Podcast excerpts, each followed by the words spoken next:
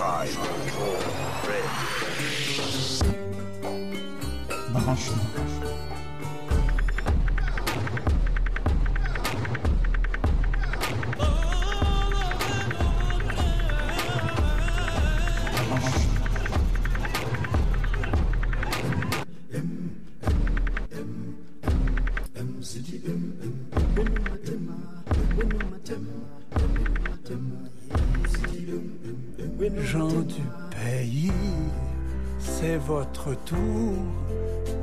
Laisser parler d'amour.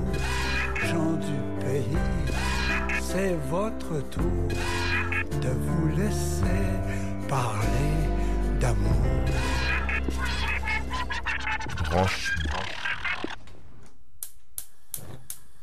C'est dans l'appartement de Rodney Saint-Éloi, au 554 de la rue Bourgeois, que se concoctaient les premiers livres de mémoire d'Encrier. Nous étions tous à la fois auteurs, lecteurs, secrétaires, correcteurs, graphistes, et les plus grandes décisions se prenaient dans la cuisine. Rodney, au fourneau, mélangeait les ingrédients, choisissait avec soin les épices. Quand il entr'ouvrait le four, le nouveau parfum d'un livre s'en échappait. Ce soir-là, il a sorti un petit livre à la couverture sucre-glace, avec, en lettres noires réglisse, un titre à la douceur sucrée. Veillez.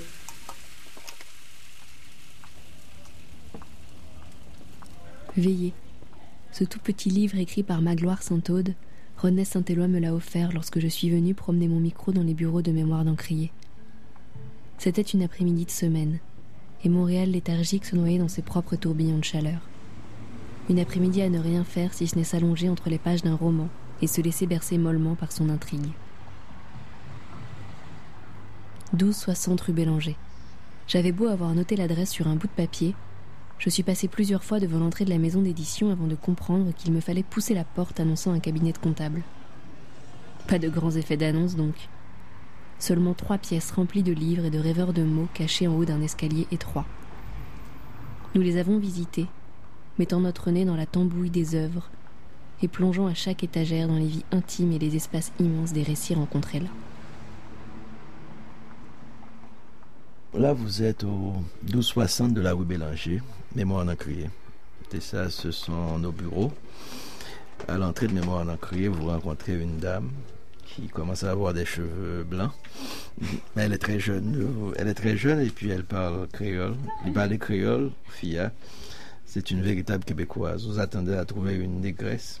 Vous trouvez une véritable québécoise et puis qui parle créole, qui connaît bien Haïti et la diversité, c'est Virginie Turcotte qui travaille comme mon adjointe. C'est elle, la gardienne du fort, de la citadelle en crié. C'est elle qui garde tout ça. Donc, c'est le premier bureau que vous rencontrez, puis vous rencontrez beaucoup. Vous voyez Che Guevara, Anthony Phelps, Daniela Ferrière, Mano Chalmagne, euh, Nelson Mandela, Barack Obama, Tony Morrison, en fait, ce qu'on essaie de Mimi Barthélemy, Jean Désy, Joséphine Bacon, donc on travaille beaucoup avec des images, c'est-à-dire pour nous, il y a une présence du monde qui est ici, qui est dans l'espace qu'on habite. Donc on habite l'espace avec une présence de gens réels comme Virginie Turcotte, comme Tiffaine de La Haye. J'ai dit bien son nom? Mm-hmm. Oui, tu vois, donc... Euh, voilà l'équipe qui m'a accueilli ce jour-là. René Saint-Éloi, l'éditeur, ses assistantes Virginie Turcotte et Tiffaine Delahaye, plus tous les autres, les écrivains et les grands dont les visages recouvrent les murs. Ce qu'on essaie de faire vraiment ici, c'est qu'on essaie de, rassembler, rassembler les imaginaires.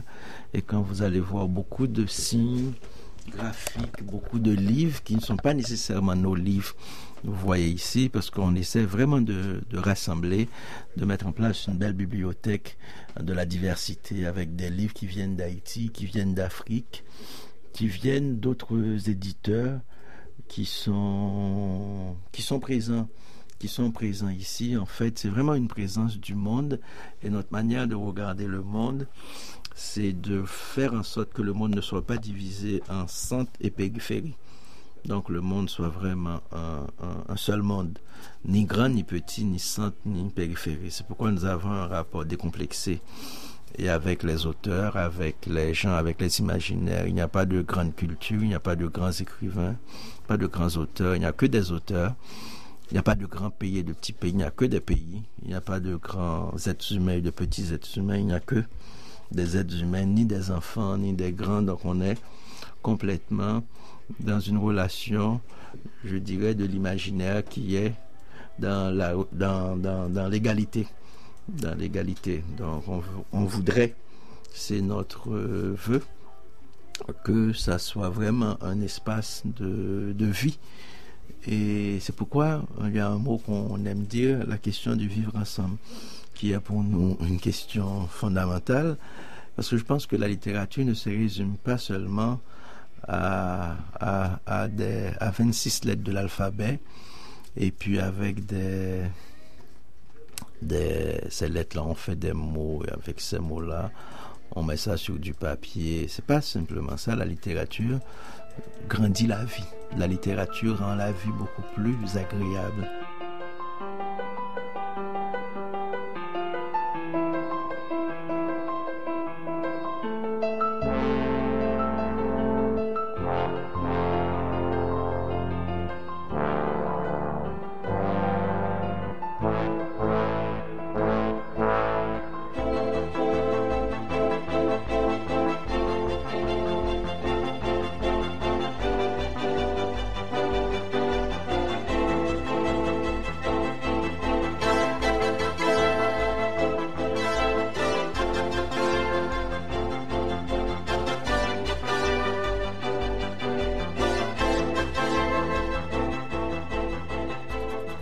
De beaux livres se voisinent. Leurs couvertures en papier coloré font se mêler leurs titres et les noms de leurs auteurs aux consonances pourtant si différentes se répondent. Dans l'Afrique, on voit littérature autochtone de Mauricio Gatti et de Gatti et de Jacques Doré.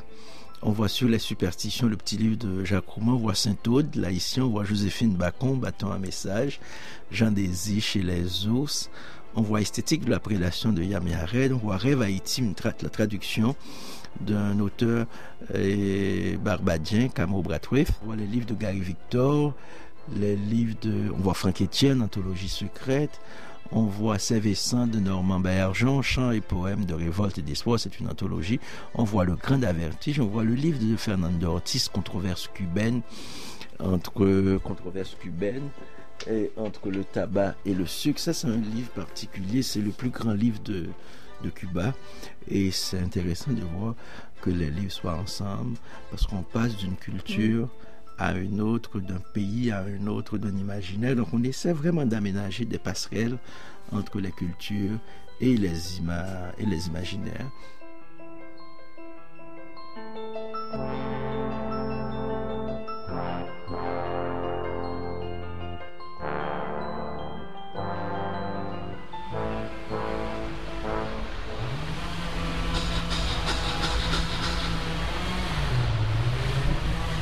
Aménager des ponts, construire des passerelles, sauter d'un livre à l'autre et les faire s'entrechoquer dans tous les bruits du monde. Laure Morali, écrivaine et poète bretonne, amie des communautés amérindiennes et auteur complice de Mémoire d'Encrier depuis ses premières heures, nous raconte cette croisée des chemins littéraires. Je pense que on arrive là, c'est qu'on a déjà un esprit commun. Et, euh, moi, la façon dont ça rentre dans mon écriture, c'est que par exemple, de plus en plus, Haïti rentre dans mon imaginaire. Haïti que je connaissais pas du tout en 2003.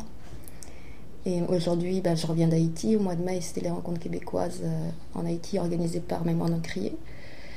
Euh, depuis dix ans, j'ai lu, j'ai rencontré beaucoup d'écrivains haïtiens, soit qui vivent à Montréal, soit qui venaient d'Haïti pour les salons.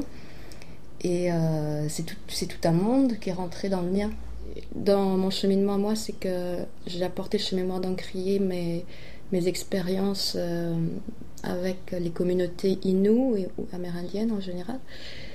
Euh, il y a eu un grand un échange. J'ai l'impression que, en fait, on a mis en commun nos, mondes affectifs personnels, Rodney et moi. Il y a une vraie collaboration dans ce sens-là.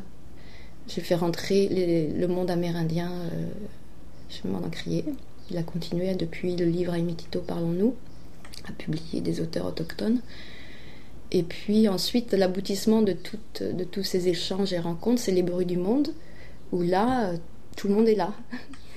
Autant euh, les Québécois, les Haïtiens, les Français, les Amérindiens, etc.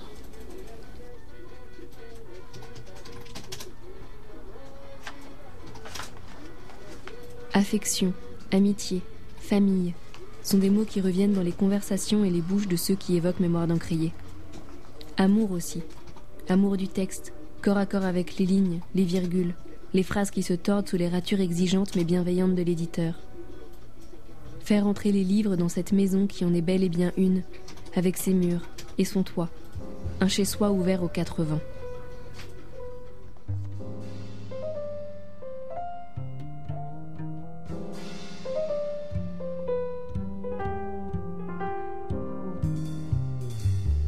Tu viendras chez moi, tu seras chez toi. Les montagnes douces seront à toi, les nuages seront les tiens, et la neige, toute la neige autour de la maison de bois, eh bien toute cette neige t'appartiendra. Tu seras chez toi dans cette cabane où je ne serai pas. Tu t'assoiras et tu liras un livre ou deux, ou peut-être, ou trois peut-être. Il n'y a que des livres dans cette cabane qui est chez moi dans la montagne. Des pages et des pages pour raconter les hommes, les nuages, les âmes et dans ces livres, tu seras chez toi. Ça, c'est Jean Désy chez les ours.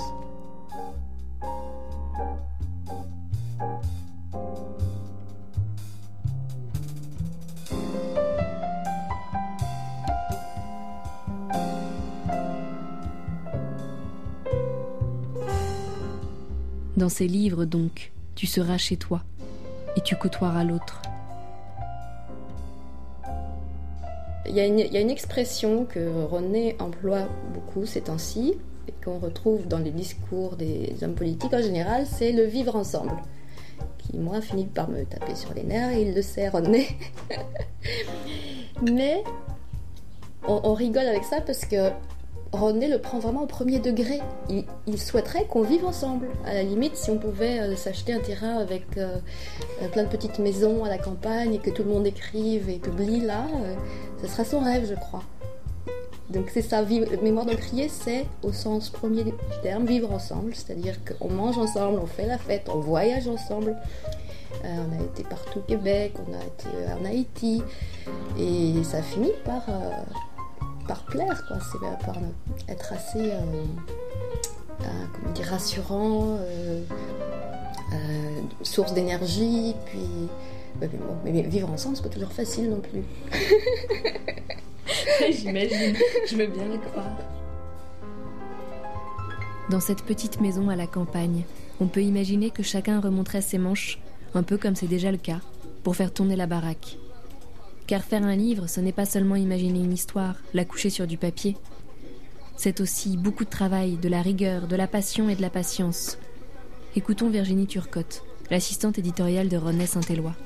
Chez Mémoire d'Encrier, on est quand même une équipe assez restreinte, alors on touche beaucoup à tout, mais de façon assez générale, moi, je m'occupe euh, du suivi de production des livres. Donc, en fait, je fais la mise en page euh, d'à peu près tous les livres qu'on publie, l'intérieur des livres, et je fais le suivi avec euh, les correcteurs, l'intégration des corrections, le suivi aussi avec les graphistes pour euh, la, couverture, la conception de la couverture, donc d'élaborer différentes versions, des fois d'aiguiller un peu quand on n'est pas tout à fait au point ou des choses comme ça.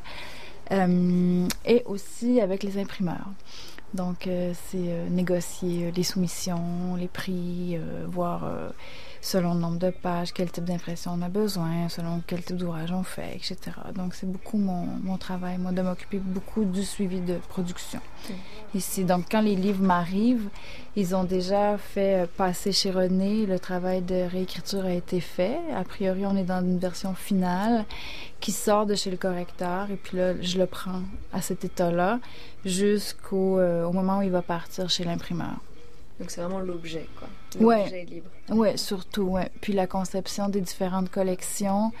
en collaboration avec notre directeur artistique, Étienne Bienvenu, évidemment, mais de réfléchir, par exemple, on avait une collection poésie, on était rendu à 35 titres dans la même collection, un peu à court d'idées pour des nouvelles couvertures, tout ça. Donc, on a revu le format de la collection. Donc, c'est aussi ce genre de, de travail-là que, que je fais pour... on est arrivé à un format plus intéressant, plus actuel, plus dynamique, qui, est, qui a beaucoup de succès, en fait, dans les librairies. C'est-à-dire, il est comment, euh, concrètement? Est-ce que tu peux me le décrire? Ben, c'est un format qui est un format poche. En fait, avant, on avait un format plus large avec des portraits des écrivains que le graphiste redessinait à partir de photos.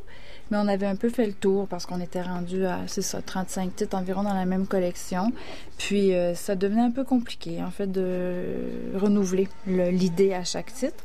Alors on a un format qui est un peu plus étroit, euh, plus poche, euh, qui a en même temps avec les lignes à la verticale un côté assez euh, dynamique, je dirais. Il y a du mouvement, même si c'est des lignes. C'est barré, c'est des grandes bandes de, de couleurs. C'est ça. Et puis pour chacun des titres, ben, les couleurs changent. Donc euh, là, c'est le graphiste qui, qui s'amuse là-dedans.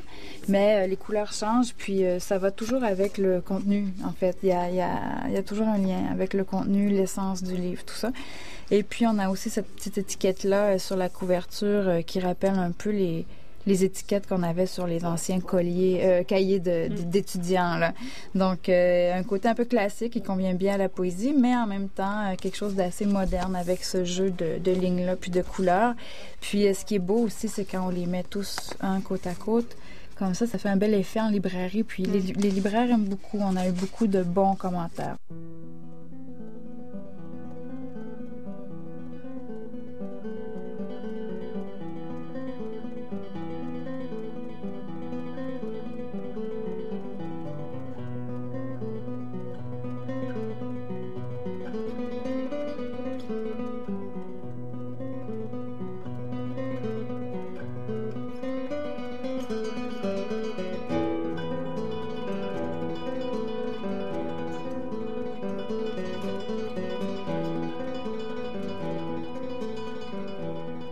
Les belles couvertures, le papier qui glisse doucement sous nos doigts. Tout cela traduit le désir de qualité, l'exigence de la maison d'édition. S'il avait voulu faire des choses faciles, il aurait vendu de la gasoline. Voilà ce que m'a répondu René Saint-Éloi quand je lui ai parlé de sa belle collection de poésie. Lire, relire, travailler encore. Il est hors de question de bénéficier d'une certaine tolérance ethnique. Ce n'est pas parce que les auteurs sont haïtiens, africains, amérindiens que leurs livres doivent être laids et remplis de fautes. Tiphaine, assistante éditoriale, est justement en train de corriger un manuscrit.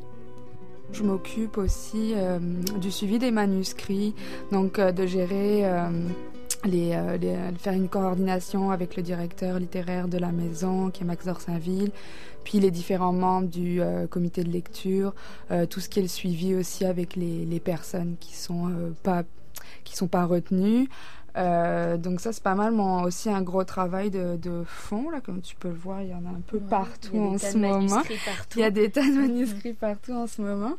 Euh, sinon, je m'occupe aussi de tout ce qui est, euh, on va dire, plus communication web 2.0, là, tout ce qui est les réseaux sociaux, Facebook, Twitter, toutes ces affaires-là. Puis aussi, on a mis récemment en place une, une infolettre qui sortira tous les deux mois. Donc là, on en a fait. Euh, la première est sortie au mois de juillet. Donc et la prochaine sera pour euh, septembre. Euh, puis après, c'est ça, on s'entraide beaucoup, comme disait Rodney tout à l'heure aussi, on travaille beaucoup en, en équipe. Donc, euh, quand quelqu'un a besoin d'un coup de main sur un projet, on va le soutenir, puis euh, vice versa. Donc, c'est très enrichissant parce que finalement, on apprend beaucoup parce que on fait plusieurs choses en même temps. Donc, c'est pour ça que c'est vraiment intéressant. Et euh, du coup, le comité de lecture, est-ce que tu peux m'expliquer un peu comment ça se passe?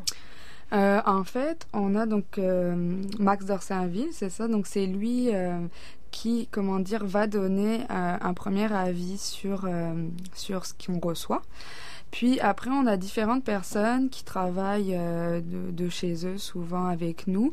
Euh, c'est pas forcément les mêmes personnes. Des fois, ça peut être deux personnes, des fois, ça peut être trois, quatre personnes.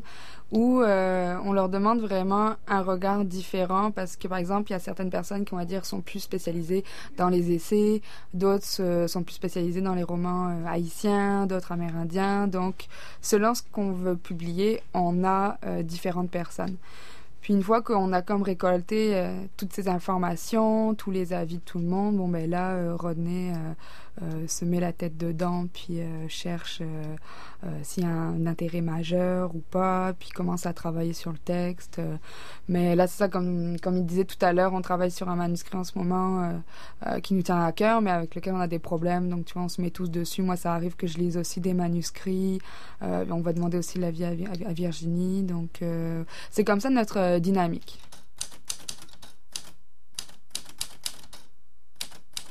Faire un livre. Comment est-ce qu'on fait un livre? Quand j'ai posé cette question à René Saint-Éloi, il m'a dit essayer de faire le livre qui manque, le livre qui a du mal à trouver sa place ailleurs. Mémoire d'Encrier est véritablement un éditeur citoyen, un qui brandit la littérature comme outil de résistance et les mots comme des grains dans les grands rouages du système. Publier des auteurs autochtones, aller dans la réserve, faire des lectures, briser les clichés.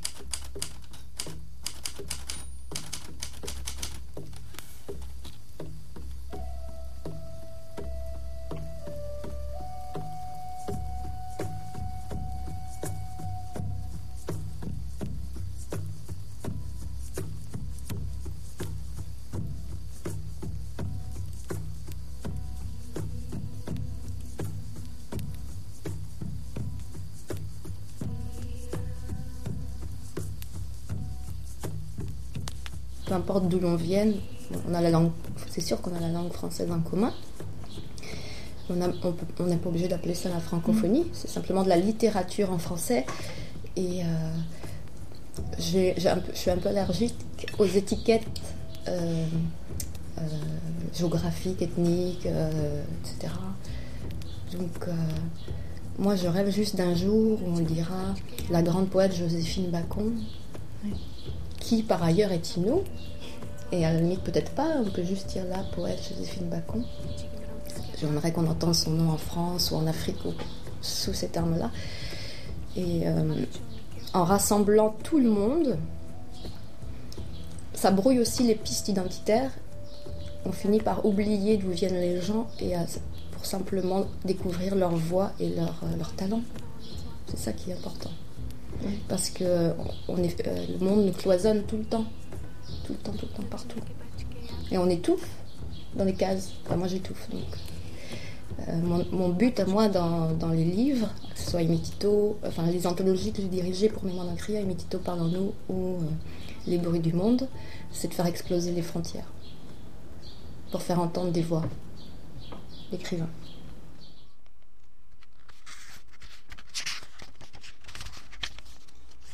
Se perdre entre deux étagères, laisser glisser son index sur les couvertures, écouter les secrets murmurés, les parfums des titres, saisir un livre, le tirer à soi, l'ouvrir, faire défiler les pages, soudain trouver les mots sans même les avoir cherchés, et laisser gronder le poème. Je me suis faite belle pour qu'on remarque la moelle de mes os, survivante d'un récit qu'on ne raconte pas. Et c'est ça qui est pour nous intéressant, cette espèce de survivance, survivant d'un récit qu'on ne raconte pas.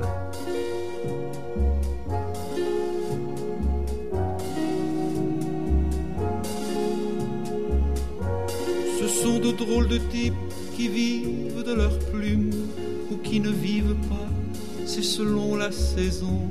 Ce sont de drôles de types qui traversent la brume avec des pas d'oiseaux sous l'aile des chansons. Leur âme est en carafe sous les ponts de la Seine, leur sou dans les bouquins qu'ils n'ont jamais vendus, leur femme est quelque part au bout d'une rengaine qui nous parle d'amour et de fruits défendus. Ils mettent des couleurs sur le gris des pavés. Quand ils marchent dessus, ils se croient sur la mer. Ils mettent des rubans autour de l'alphabet et sortent dans la rue leurs mots pour prendre l'air. Ils ont des chiens parfois compagnons de misère et qui lèchent leurs mains de plumes d'amitié avec dans le museau la fidèle lumière qui les conduit vers les pays d'absurdité.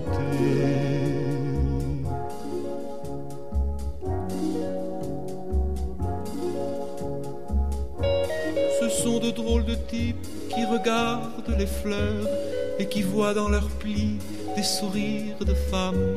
Ce sont de drôles de types qui chantent le malheur sur les pianos du cœur et les violons de l'âme. Leurs bras tout déplumés se souviennent des ailes que la littérature accrochera plus tard à leur spectre gelé au-dessus des poubelles où remourront leurs vers comme un effet de l'art. Ils marchent dans l'azur, la tête dans les villes et savent s'arrêter pour bénir les chevaux. Ils marchent dans l'horreur, la tête dans des îles où n'abordent jamais les âmes des bourreaux. Ils ont des paradis que l'on dit d'artifice et l'on met en prison leur quatrain de dissous comme si l'on m'était offert un édifice sous prétexte que les bourgeois sont dans l'égout.